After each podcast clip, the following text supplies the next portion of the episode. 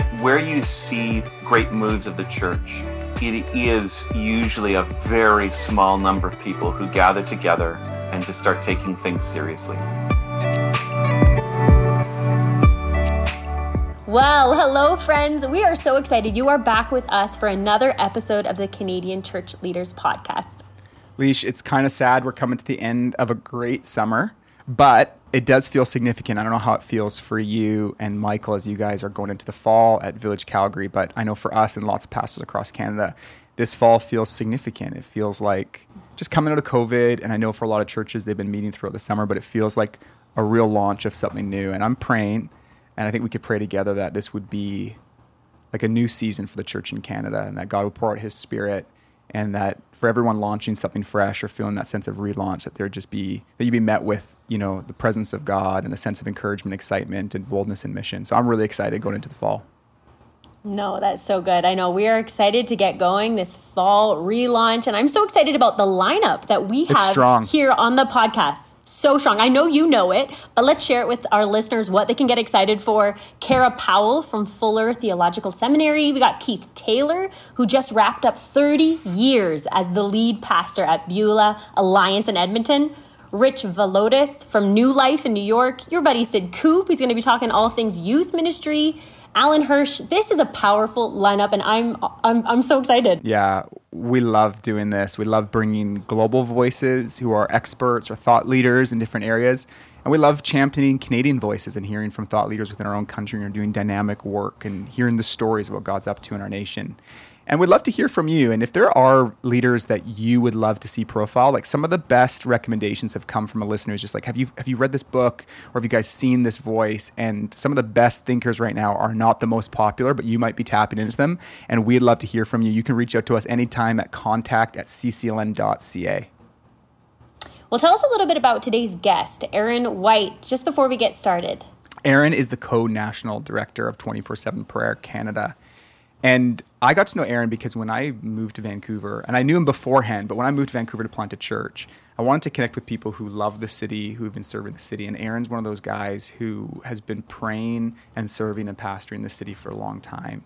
And he has given his life in a lot of ways to those, the least of these, people who are most marginalized. And for him, it's just, he lives and breathes just such an integrated, holistic, generous faith.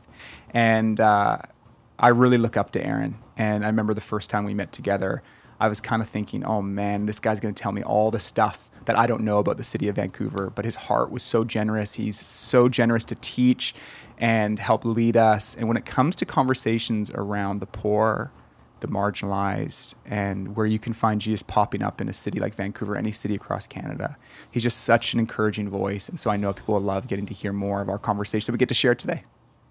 So great. So let's just give a listen to this conversation with Aaron White. Well, Aaron, I got to say that I have been looking forward to this conversation for a long time. You and I know each other as friends here in Vancouver, both trying to serve and love this city in the name of Jesus, and lots of friends in common. But a little while ago, we had you on here for a short conversation on your most recent book. And I remember, I think we talked for 10 minutes and I was like, I wish that was an hour. So here we are. In full form. Thanks for hanging out with me today, buddy. Yeah, thanks for the invitation. And I want to talk about ministry and life with the poor, the addicted. I want to talk about prayer, 24/7 prayer. But before we go into those themes, I want to talk about something you do every year, which is a movie recommendation roundup. You are not just a savant of theology or prayer. You are a great cultural commentator. It's like, dude, it's amazing. So just talk to me about this. This is obviously not the main topic of the conversation, but I just want you to talk a little bit about how you found yourself doing movie reviews that are so good. I recommend them to everybody. I love it. Well, I actually started with books. So I began just writing down all the books that I read in a year. And I read a lot of books in a year. And then I started writing down just little bits about them because I wanted to be able to recommend. One of my favorite things is to recommend the right book to the right person. Yeah. And it helps me to remember what I've been reading. And so I started doing that and putting that on Facebook just as a lark, and didn't think anyone was really going to care. And people really were interested. And would start to then get the books from that list based on some recommendations I made. So I said, well, I watch a lot of movies as well. So started doing that with movies at the end of the year. And I usually give my top five that I enjoyed and other ones that maybe weren't so good, ones that I'd watched again. And again, it's just a way to remember what I've been putting into my brain, which I think is helpful that we don't just consume things. Because as a reader, because I read very fast and I read a lot, I could just kind of consume stuff and then keep going. But this way, it allows me to reflect and meditate on it a little bit. And same with movies. So that's kind of what I do at the end of every year. Do you want to do... like, I know that our listener base is that one thing I know they love is book recommendations. Mm. Do you want to make some book recommendations like Aaron White's for pastors of Canadian churches? Oh man. What is Aaron White? I mean, this is tough. We can do it as a follow-up if you want. Well, but off the dome, take us somewhere, man. There is a book that I read recently that I really should have read a long time ago that I think every pastor should read. And it's a narrative. It's a fiction book by Marilynne Robinson called Gilead. I don't know if you've read it. No. It is so beautiful. It's about an old pastor who has he married late and he has a young son, and he's writing letters to his young son as he knows he's going to be dying fairly soon. And he's just writing about a life of faithfulness. And the reason it's not Pollyannish, it's not romanticized, it's not idealized, like it's real life, it's real struggle, but it's faithful. Mm-hmm. And I kind of was always waiting while reading this book, I was waiting for the moment where it turns out he did something horrifically unfaithful or gave up or whatever. And I don't want to spoil it, but you don't get a lot of fiction, certainly, about pastors who just carry on and they just endure and they persevere. And it's very beautiful, again, very honest, very humble, but a really excellent book to read, Gilead by Marilynne Robinson. It makes me think of Eugene Peterson. You know, I haven't had a chance to read the new biographical work that's out. I'm looking forward to it. But he confronts like his whole being, like not just what he's written, but how he carried himself. And sometimes the public rebuke of modern church, but more just the rebuke that was his life of like a hurried, productive, growth-driven vision of pastoral leadership. And I think I think if I was in the room with Eugene, I would never say anything. But if I was without him in the room talking about his book, The Pastor Over My Bee, I'd wrestle with it. Like some of it like appropriately convicts me, and some of it I'm like, I don't know if that's fully it. But what is this idea that you're getting at about this faithfulness of a pastor? Like there's more to it. Like speak to that a little bit, because I know you've thought this through. Yeah.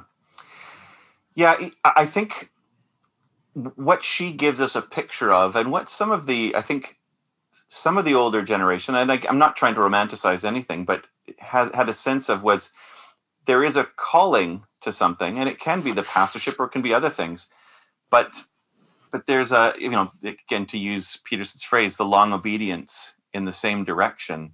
There's something really powerful about that. And it's not always in the moment, in the day, even in the season. It's not always personally fulfilling, but it is still a long obedience in the same direction. And I don't think that's a thing that our culture really...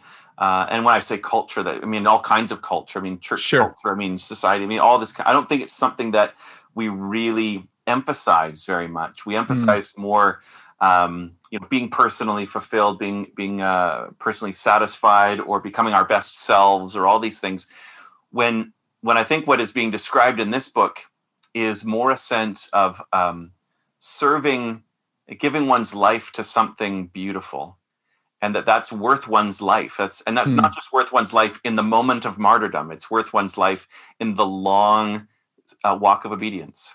And on a personal level for you, Aaron, and I'd love for us to take some time to chat about your story of ministry. But how is that invitation to a long obedience in the same direction, like manifesting it in your life right now? Like, where is that reality spurring you on? I was reflecting on this just this month, that in our community. I live in a community home with 13 people, my family and others. We've been living in this particular home in the downtown Eastside for 8 years, and we've been living in the downtown Eastside as a whole for 17 years and seen lots of different seasons, lots of people come and go. And I was just thinking, what have we actually learned? What have we grown in? What are we good at? And there's lots that we've learned just through horrible failure and mistake and other things. But I thought, you know, I think we've learned some patience. And then I thought, yeah, like the First Corinthians 13, love is patient. I said, we've got to the first one. Love is patient. There's a lot more to do, but I think we're starting to understand the first one, that if you can be patient with people, even with people in your own home, if you can be patient, then it gives you the opportunity to do those other things. But if you're impatient, you don't even have the time to get to kindness. So I think that we've been learning that, and that the Lord is patient with us. And I was reflecting on just people who I think I've let down in various ways, who have been patient with me, and how it is so evocative of love. And so I think this is something in really short supply in our culture, in our sense of what ministry is the patience for the long haul. Can you give people who maybe aren't familiar with Vancouver a little window into the downtown east side? And you and I are friends on Facebook, and so I'll see on occasions, you're a great person to have because of your book recommendations, your film recommendations, your commentary. But also sometimes you'll say, hey, there's somebody dying in front of my house right now. And I'm not exaggerating at all. Like, this is literally the kinds of updates you say, hey, we need you to pray right now, or we lost someone. Like it's none of it's dressed up. None of it's just the real life of where you are living, and an invitation to invite people to pray and gather around that. Can you give, for those that don't know it, just some of the beauty of it, some of the collectiveness of it, and some of the challenges that the people that you have neighbors and friends that are facing? Yeah, the downtown Eastside is a unique neighborhood. I've never been anywhere like it. The closest might be some areas of Amsterdam or the Tenderloin district in San Francisco. But it really, Vancouver is always described as one of the most livable cities in the world, one of the most desirable, the highest, dollar per square foot of property, all that kind of thing. And then there's this one area which historically since the 80s has really been in trouble for a lot of reasons. The federal housing strategy was canceled. There was some mental health decisions made in the province that shut down certain facilities, and then a wave of new kind of drugs, powerful drugs, and HIV AIDS transmission and various things like that. And now just recently a wave of fentanyl, a crisis and overdose deaths, alongside a huge amount of gentrification, all has led to this particular neighborhood. And it's kind of a perfect storm of things where it's a place where you end up, and it, as such, it's actually kind of a beautiful place. Physically, it's even really quite beautiful. I can see the mountains from my window. It's near the ocean, so within walking distance of downtown. It's quite nice, but it's an area. It used to be called the 24 block. Now it's probably about the 10 or 12 block, where it used to be known as Canada's or North America's poorest postal code and the highest rate of intravenous drug use in the Western world, and HIV/AIDS transmission, and so on. And people have described it as 10 blocks of hell and all this kind of thing. But we really call it home, and it's a place that we love. And so when people come and visit, and often people come to visit in order to see, just like to be shocked by things. And I'll usually try, if I have an opportunity, I'll take them on what I call a tour of beauty, to walk around and see what is really beautiful about a place. Because if all you see is that which is painful, that which is harmful, that which is hurting people, then you'll just want to wipe it off the map. And often actually on maps of Vancouver, at least in the past, they used to put the compass right over the downtown east side because they didn't want tourists actually coming down to this area. But if you see something beautiful, then you'll want to fight for it.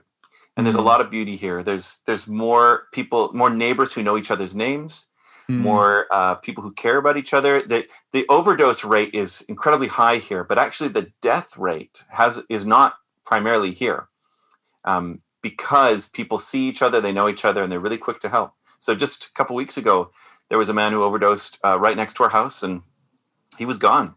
But there was a lady from the other side who started yelling and helping and saying, we need help. And a lot of us came out from lady from the street and people from the Vivian Hotel and our family and brought him back. And that happens all the time.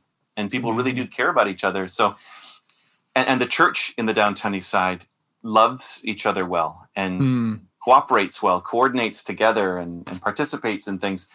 And it's in a way that I've not seen before. Wow. So there's an immense amount of pain, of unprocessed pain and hurt and grief and addiction and mental illness and abuse in this neighborhood. But all those things exist in your neighborhoods as well. Just that this is really, really visible here. And it's maybe to certain extremes in my neighborhood. But there's other things as well that make it easy. There's a deep openness and vulnerability. There's a care for neighbors.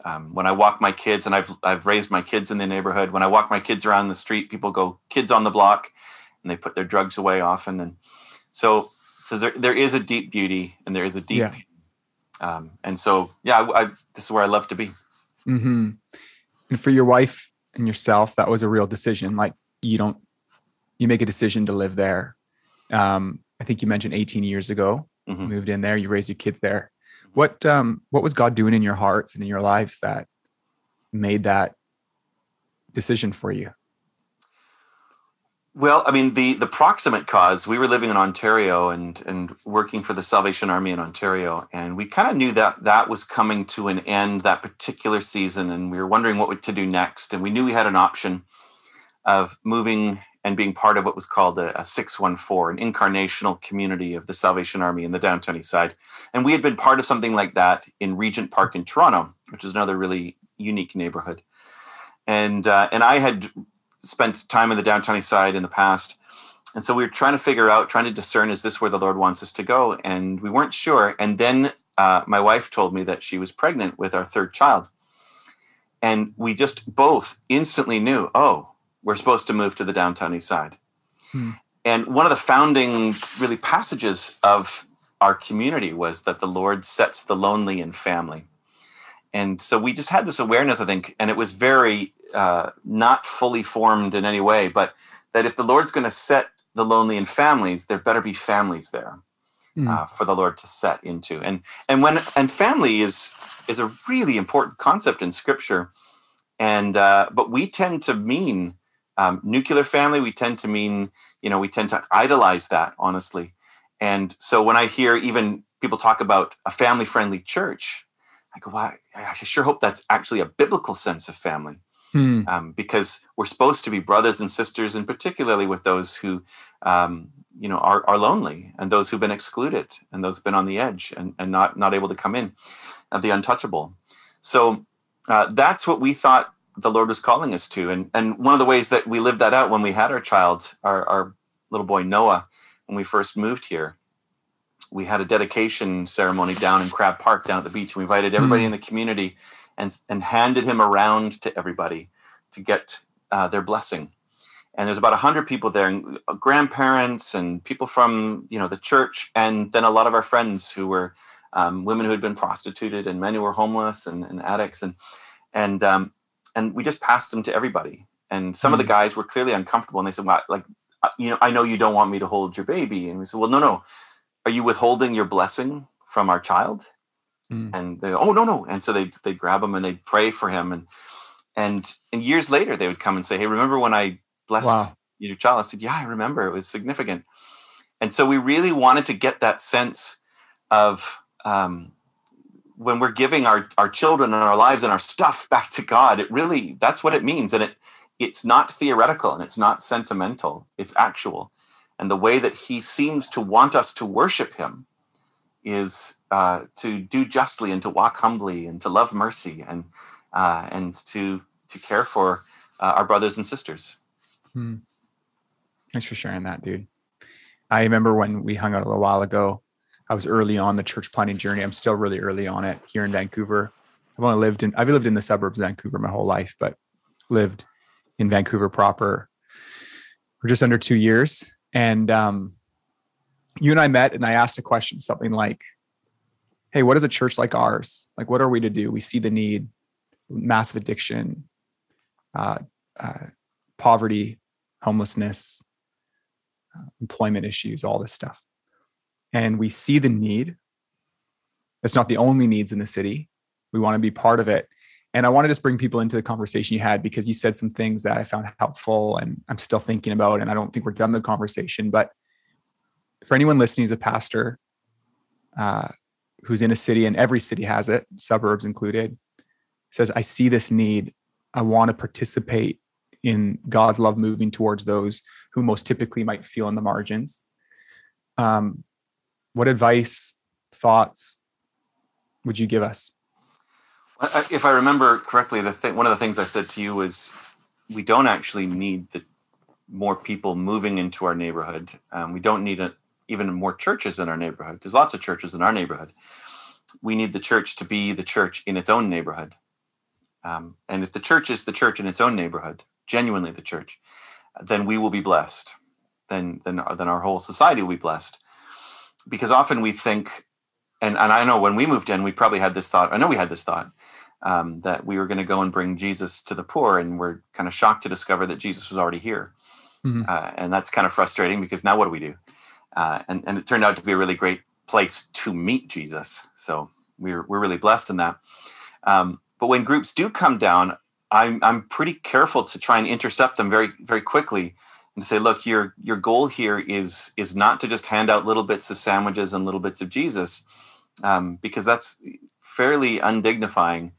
To the people down here, who many of whom already know Jesus and have already lived quite a significant life, and maybe an 18-year-old coming down and handing out a sandwich and then handing out life wisdom to a 45-year-old is, maybe that's not the right power dynamic to be taking. So partly what I say is, and we do this training in 24/7 prayer around this very specifically, because we can try and do justice and mission out of really good intentions, but out of maybe not a good place ultimately. Hmm. And what I mean by that is, if we're doing it out of a sense of guilt or shame or a knee-jerk reaction to something, then it's probably not terribly considered. And so what we do is we teach people how to pray. And that the central act of what we were made for is to pray. We were made to be in fellowship with God in Christ by his Spirit forever. And that having that relationship right with God is going to lead to right relationship with all the other relationships, because the brokenness of that relationship with God led to the brokenness of the other relationships. And they understand this even in the 12-step programs, that the first 3 steps are all about trying to get right with God. You can't start to try and make amends with others or make confession or anything like that if you haven't done that. So prayer is what we're made for. And so we talk to groups about how to pray and how to meet this God who made you and who loves you. And when we do that, though, we know that it's going to lead to good mission and good justice. We know this. Sometimes when people say, oh, you know, how's your ministry to the poor? And I'll always respond, oh, we don't minister to the poor. We minister to the Lord. Mm. And people go, whoa, wait a minute, don't you care about the poor? And I'll go, oh, don't you know the Lord? Because when you're ministering to the Lord, when you're seeking his heart and seeing his face and hearing what God wants, you're going to find that he wants you to love your neighbors. Mm. And in particular, you're going to find that he wants you to love the poor and be loved by the poor. And so what we do is we say, yeah, we were made to pray first and foremost. But we also know, according to Ephesians 3:10, it says that we were made in Christ Jesus to do the good works that God prepared beforehand for us to do.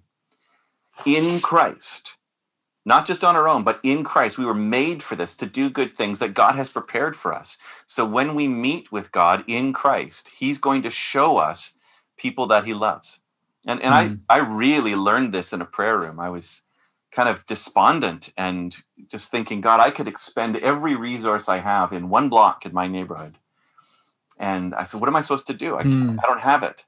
And I don't know, I can't say it was verbal, but I just got this sense of God saying, well, would you look at me? And so I did. And he said, oh, finally, you're looking away from yourself for a second. Now look at me, and I want to show you who I love. And I want to show you who I want you to love. Mm. And it wasn't everybody. It wasn't humanity. It wasn't the poor. There were individuals. There were specific people that God was saying, I want you to go and love these people. So what we teach churches to do is to learn how to discern that, how to pray well, and then to discern who is the neighbor that God is telling us to love. And what are the things right now that they're real issues, but they actually are not, that's not on our shoulders right now. Yeah. We haven't been given that. We've been given our neighbor. Who is our neighbor? And then mission means going and putting our feet on the ground beside our neighbor and hearing what they have to say. And then justice becomes listening to the Lord and listening to our neighbor and joining our voice to theirs. Mm. And so it is all an enacted, embodied prayer that we begin by encountering God in the place of prayer. And then we encounter God in the face of the neighbor. And then we listen to what the Lord is saying and try and join our voice to God's and to our neighbors. There's so many questions I want to ask. I just love listening to you share, dude.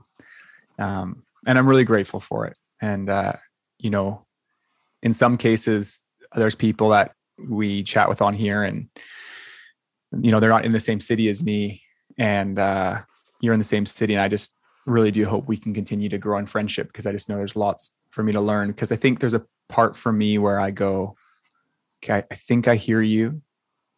And my primary church planning strategy has been walking and praying, which has just been great. You know, I remember you used to hashtag, I don't know if you still do, pray everywhere. And I just love it. Like it just has this sense of being able like, hey, I can turn this into a place of encounter with the living God and invite him into this space. And so I walk the city, you know, and then naturally God brings like neighbors into our life, the parents of that our kids go to school with. And every neighborhood in Vancouver is so eclectic. But then if I'm watching the news and I'm particularly drawn to the reality that there's another fentanyl death or overdose. Mm-hmm. And I sense my role as a leader in my church, it's not a big church, but with the people, I said, what can we do? Like, I don't want to do nothing. Like, do you know what I mean? I don't want to hear news like that. That's so close to home. Like I can almost see out this window, like just beyond that building is where you are. Yeah. So then I go like, which organizations are thriving that I can at least personally give money to, or like, you know, who can I encourage? Like at that point, a church leader saying, I don't want to do nothing. What's the step in that moment? And I think it's good to do that, to have that heart in a way. One of the things that happened when the first lockdown happened in Vancouver was, you know, the messaging was stay home and save lives. And people took up that hashtag with a great deal of vigor and zeal and sometimes some self-righteousness. And I thought, yeah, if you have the option of doing that, that's great. But in my neighborhood, that actually doesn't really save lives. Right. In fact, it costs lives to do that. And people don't have the option of doing that. And when the library is closed, and that's where people go just to be, there's no other place to be. And they can go on the internet there, but they can't go there. And then the community centers are closed and the churches are closed and the places that give out food are closed. And, you know, what are you supposed to do? And one of the beautiful things that happened, so I work with Jacob's Well in the neighborhood and we said, well, we don't close. We have to alter things. We have to change things around. But our job here now is to make sure that people are seen, that they're connected with, that they don't die of isolation. Mm-hmm. But we needed help. We needed some serious help. And the church rocked up. Before the government rocked up, the church understood there are people who are not going to get to eat now because things are closed. And so we just were really beset by food that was brought by the church and paid for by the church. Mm-hmm. We looked at, we did, took care of groceries, I think, for 50 families for 6 months. You know, every week we were handing out groceries and taking that out to people because they couldn't go out, they couldn't get it. Grocery stores were closed. The local grocery store was closed. And we looked at the budget, how much we had spent, and I think it was, and I don't quote me on this, but I think it was something like $149 is what Jacob's Well spent for 5 or 6 months of taking care of 50 families. And it was because the church stepped up. So, but those churches were in relationship with us. Right. Full partnership. And the really important thing is that it is mutual.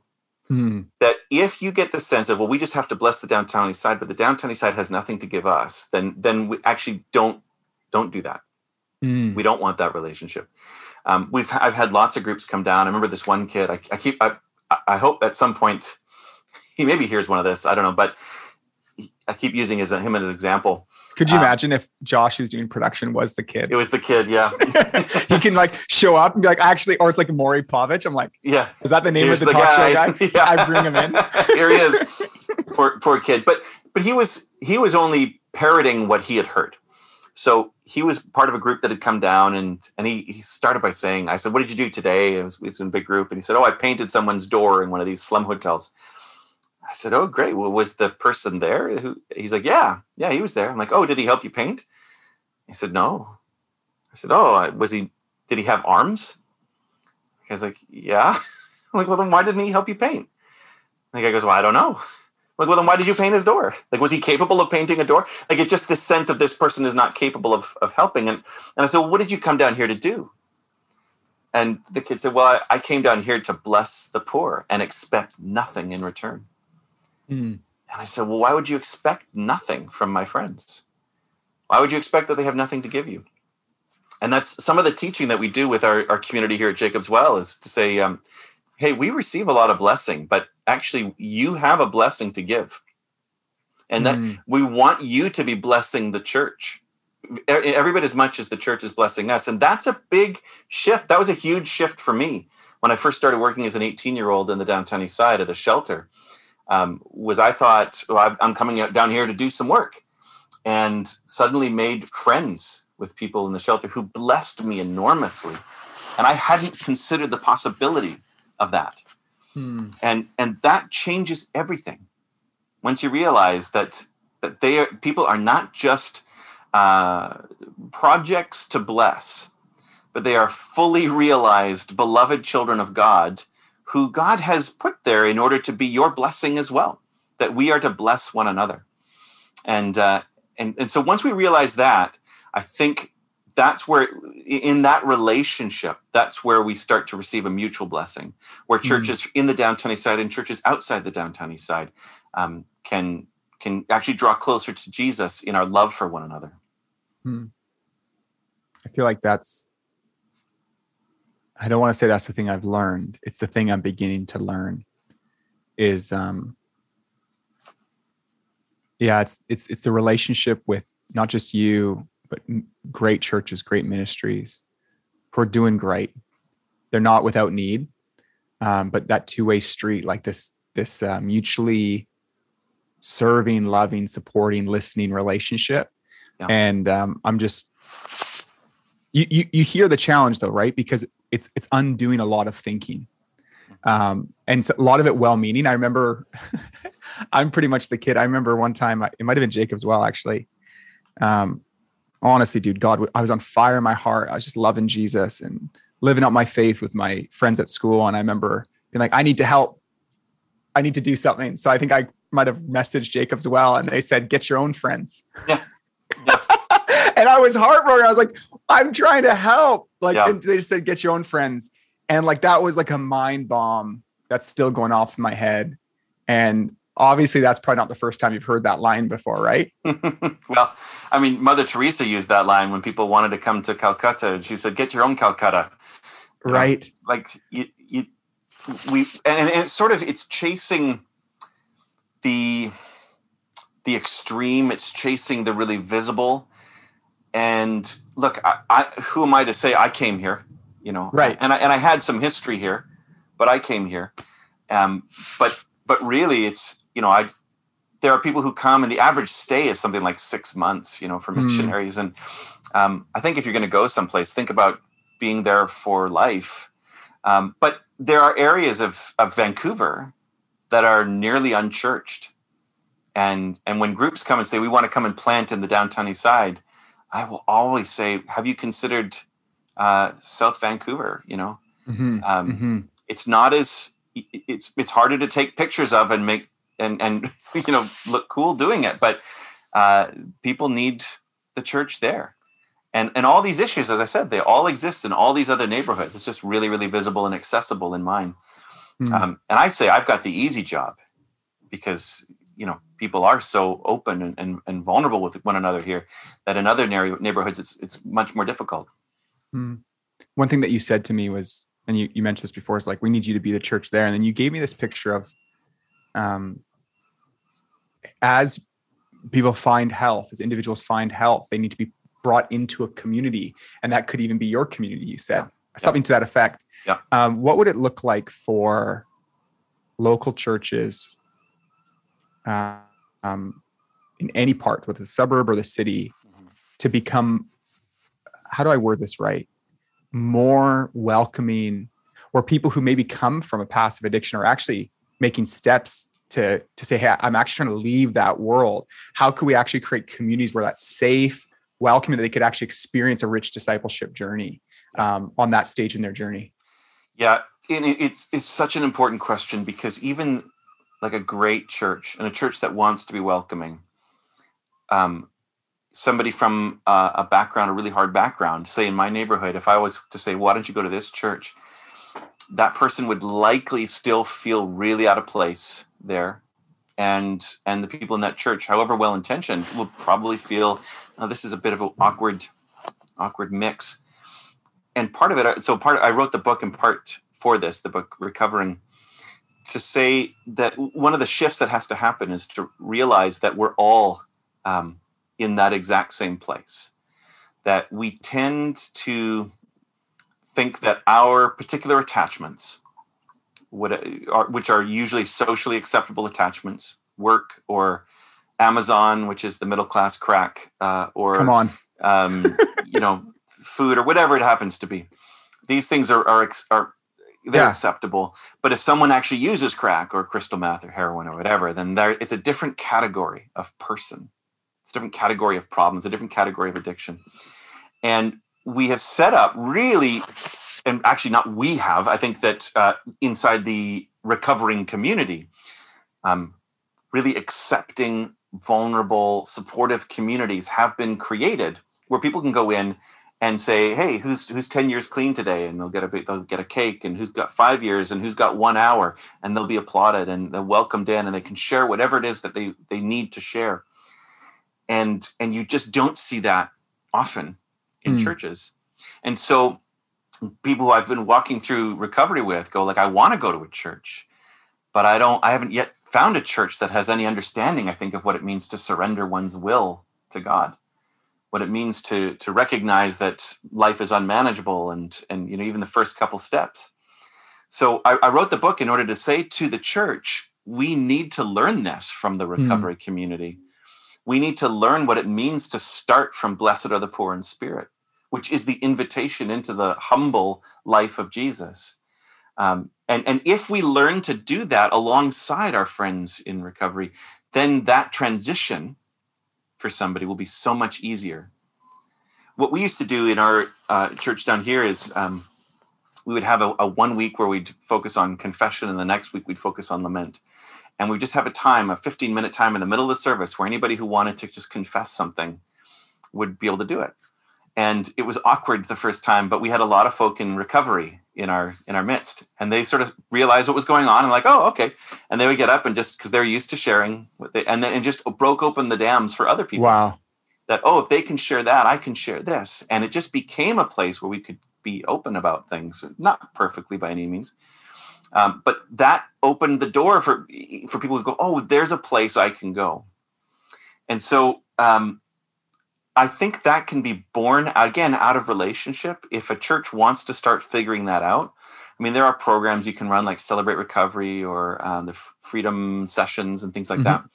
But it's also just useful to look up where are the recovery meetings in your neighborhood, and is there a way that we can bless them and form relationship, or where are there ministries that are working in that area, and are there ways that we can bless and learn from people?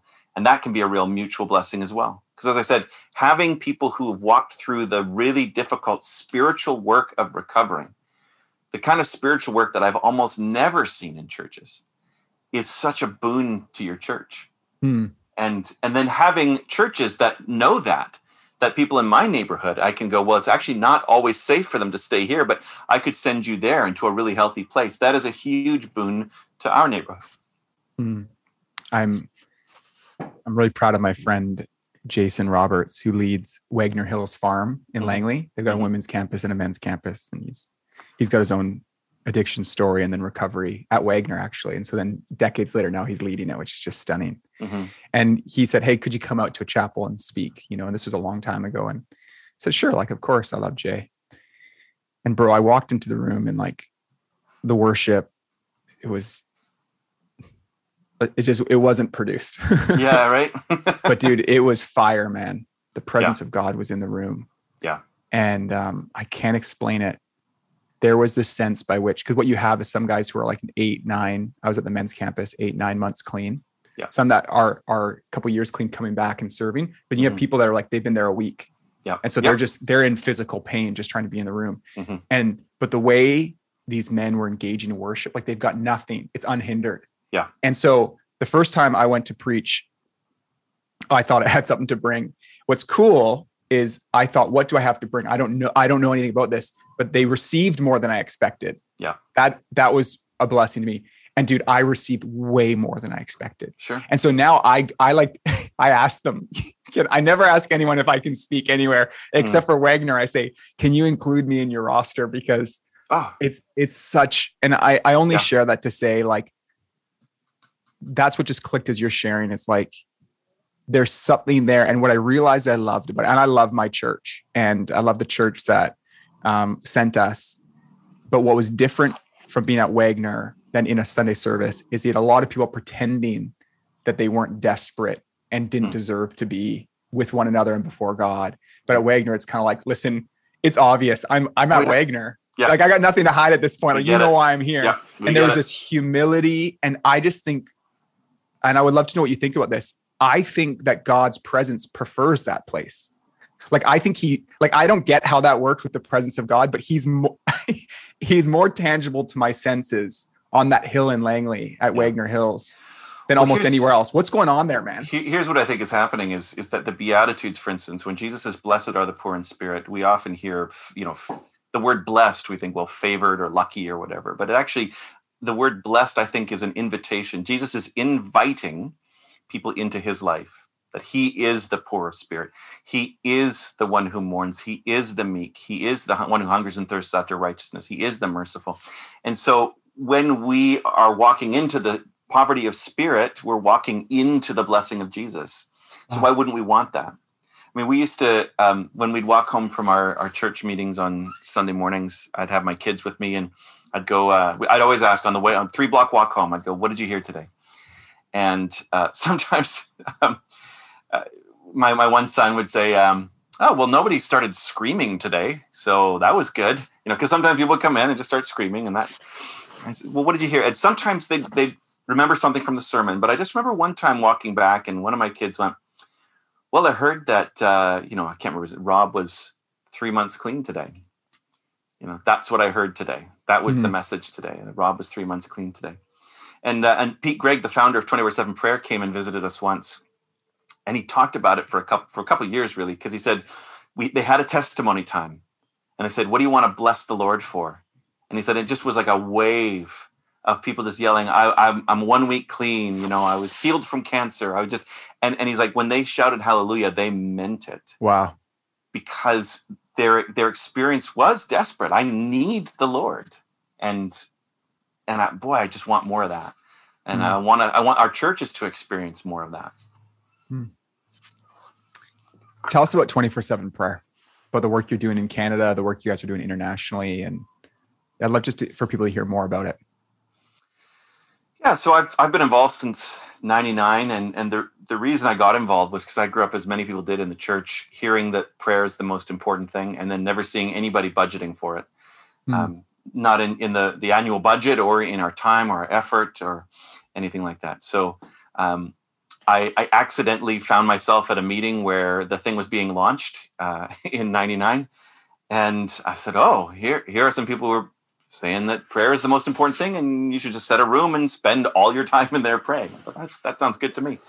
So we took it back. I was there with the Salvation Army in London, England, and we took it back and did a week there and then ran a week at a youth retreat, and all the kids, we had a double-decker bus, which we decked out as a prayer room, and they just were abandoning our program and just going to the bus to pray. Wow. I remember thinking, this might be something. And was this in Ontario at the time? Well, this actually was in England still. Okay. But then I came back and was in Ontario, and other people from Canada had been doing some 24-7 prayer stuff at the very beginning as well. And so we started doing that in a youth drop-in center, non-churched teens, but they would come in and again, they were just at first super suspicious, but then just couldn't get them out of the room. It was so maddening, actually. And one kid, he wrote, we just couldn't get him out. And he wrote, I've tried every drug, and he listed all the drugs that he had tried. He said, but nothing compares to the high of this room. And it was like, oh, and I was praying at the end of the week, God, please don't send this teenager in at 2 a.m. in the morning because I need an hour just to pray. I'm so tired from just leading teens to the Lord. Like it was exhausting how many came and just met the Lord in that place. Wow. So we're like, okay, we think this is something. And so we've been doing this for the last, 18, 19 years in Canada, mostly off the edges of our desk, to be honest. We all had full-time jobs and we're just kind of on the side trying to promote prayer. And but recently, in the last couple of years, we just have felt a freedom to make this our full-time gig. And so we have a team now across Canada, a really incredible team of seasoned leaders in prayer who are just well-known in their communities, have been leading prayer communities for a decade or more, and are helping the church learn what it means to develop a culture, to create and cultivate a culture of prayer, mission, and justice from the inside out. And we've really felt a burden on our hearts to be praying with and for and alongside pastors, especially in this time, because we know how difficult it is. And honestly, my work with addicts has prepared me to work with pastors. Come on. I love that line. It's full on. And I didn't want to do it. I didn't. I'm really comfortable with drug dealers. I'm not super comfortable with senior pastors. Yeah, we're the worst. Well, you want to talk about people who, so in 12 steps, they say the opposite of addiction is not sobriety, it's connection. And connection to God, connection to yourself, connection to creation, connection to each other. And so many senior pastors are so disconnected from themselves, from God. Their prayer life is negligible. There's just so much going on, from each other, from people they can confess to, from friends. It's brutal, and there's almost nobody to talk to. And so we're wondering, why doesn't prayer take off in our church? Well, because the pastor, we want to help the pastor pray, and it's not a condemnation, it's not a judgment, it's not adding more things to your table. It's just saying, what were you made for? What did you get into this for in the first place? It was because you love the Lord, you love Jesus. So let's call one another back there, and believe me that all the other stuff that you're trying to do, it's only going to get better by being in the presence of Jesus on a regular basis. So we try and help that, and it's just sort of to help revive the church, really, in a way of like just breathing life in. Because there's no better mission strategy that I can imagine than just putting people in the room with Jesus for a little while and then letting them walk out into the world with glowing faces. That seems to me the perfect mission strategy. We've also, I just want to mention one thing that we're doing. It's actually really cool. Yeah, please do. I'm excited about it. And it came out of, again, just really an accident, but there's a farm in Manitoba. Oh, I love this. Yeah, tell us about it. It's so cool. It's been owned by this one family for a long time, Mennonite Farm, 2 hours north of Winnipeg. And I was one of those people thinking, can anything good come from Manitoba? And then you know, our, so I apologize to anybody in Manitoba, but, you know, BC. And then Jason and Dory ended up in your life. Yeah, they did. Yeah. Well, and it's Jason's parents. And he grew up on this farm. So we went there for a discernment week, to just pray. And I've longed to go and be on a farm for a long time. And on our way out, we just were thinking, this is so good. This is such a beautiful, it's a beautiful farm, organic and artisanal and just incredible, prayer-based. And we thought, what if we invited people here? And so we're starting this month coming up, an apprenticeship, a farming apprenticeship and prayer. So it's learning how to farm, how to operate an artisanal bakery, and develop a rule of life in prayer for 5 months on a gorgeous farm in central Manitoba. And again, it just kind of came out of so favor, cool. And it's incredible. Who's an ideal like candidate for that? Like, is it someone like me, married with 3 kids, showing up on the farm, or is it a student out of university? Who's the ideal candidate for that? Yeah, I mean, a student would be great, but it's not just relegated to that. It's somebody who, I mean, obviously you have to have 5 months free. For anybody who really wants to readjust their rhythm, honestly, because the rhythm of the city, the rhythm of the suburbs, the rhythms of Google, you know, the algorithms that we're all kind of living our lives by are not what we were made for. And the closer I think you can get to just getting your hands in the dirt and interacting with life and at the same time learning how to pray, man, I mean, I want to do it. Mm-hmm. I can't imagine a better When you described scenario. It, I literally thought to myself, I know I'm like 20 years from being able to do it or 15 years too late. But man, I think there's something about it. Not only do I want people to send people from their church to find out about it, if it could serve someone, I also think it represents a kind of strategy that maybe is overlooked right now. And I really try not to be at all prescriptive on this podcast at all. I want to host a conversation. So please, I hope anyone listening doesn't hear this, but it's just something I'm processing. I think a lot about scale. Like even the questions I'm asking, like, how do I move my whole church into this? How do I do this? And that's not wrong, but that's where I live often. Right. But when I think about disciples, the task of discipleship now in the chaos of this world, the kingdom of God is like, it's viral, like it trickles out, but sometimes our activities are addition. It's like, if we can get 4, 5, 6 people out of the city for a season, mm-hmm. to develop a rule of life, to get in touch with like their senses and to see what it is to create something and see someone like eat it. Like, and so I've just been thinking a lot about how do we do strategies where it's like, hey, listen, like for the 300 people in your congregation or the 50 or the 1,000, whatever it is, we do that. We're, you know, we think about content online and Sunday services and midweek programs for youth. But I think there's also this piece of like, how do we help 5 or 6 people become monks in the middle of the city? Or like, does that make, help me flesh Absolutely. That out? Because I've been thinking a lot about this. Maybe you can add some texture to my thinking. No, I think it's absolutely true. And I mean, I was talking with somebody about this morning, honestly, that where you see great moves of the church, it is usually a very small number of people who gather together and just start taking things seriously. And just start taking each other seriously and start taking God seriously in a very, very small group of people. And it tends to be fairly extreme. And then they can actually can shift the church through that example.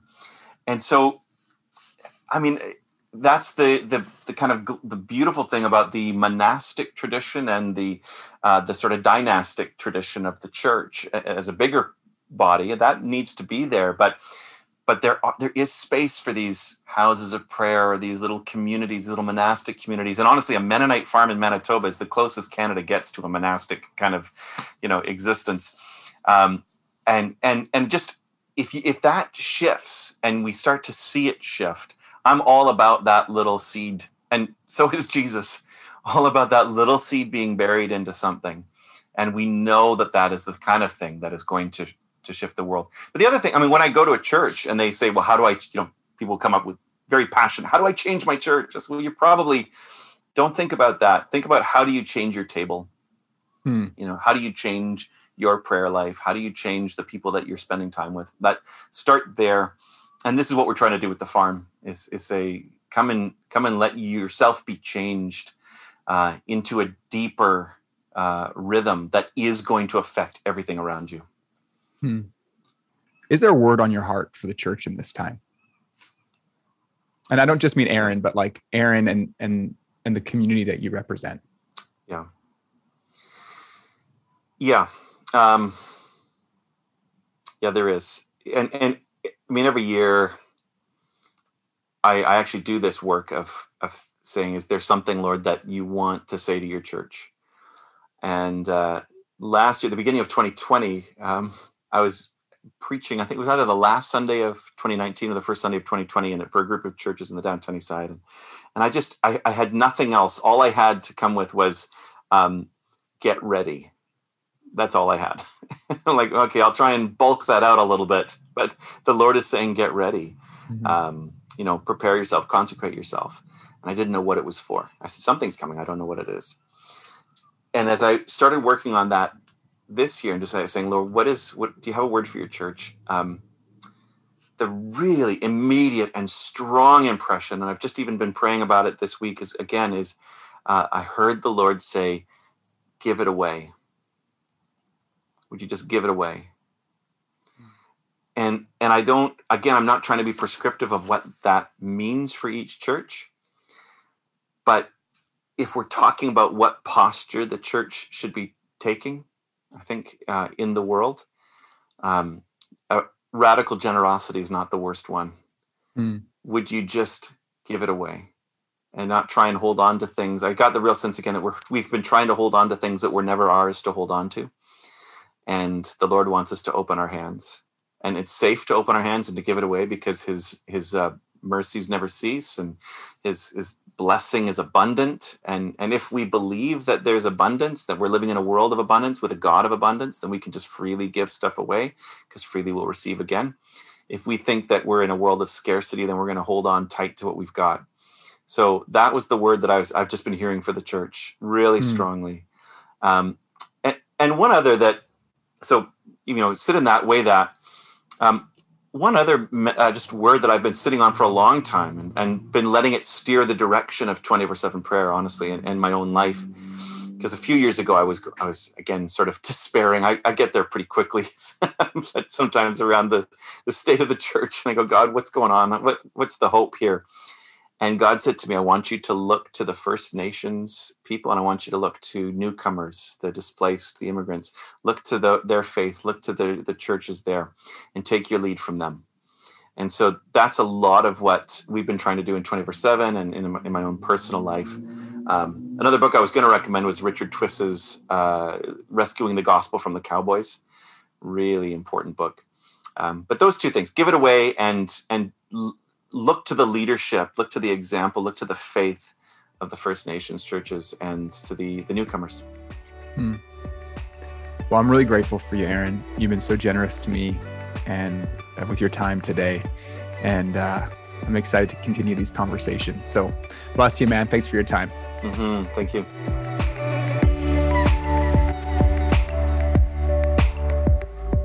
We so appreciate Aaron taking the time to join Jason for that powerful conversation. I hope you all found that meaningful and challenging as you think about how God has positioned your church to serve and love those around you. If you want to grab a great book that Aaron wrote last year called Recovering from Brokenness and Addiction to Blessedness and Community, be sure to check the show notes for this episode at ccln.ca/blog. Well, I can't believe it, but our next episode will be in September.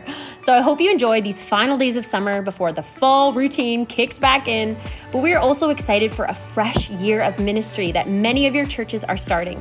We're cheering you on. We are praying for you. We're trusting that God will provide and sustain and empower you in the work that you are doing. From our team to yours, we love you. Thanks for the work that you do. It matters. Let's keep praying and trusting God to do even greater things in Canada in this next year. All right, we will see you soon.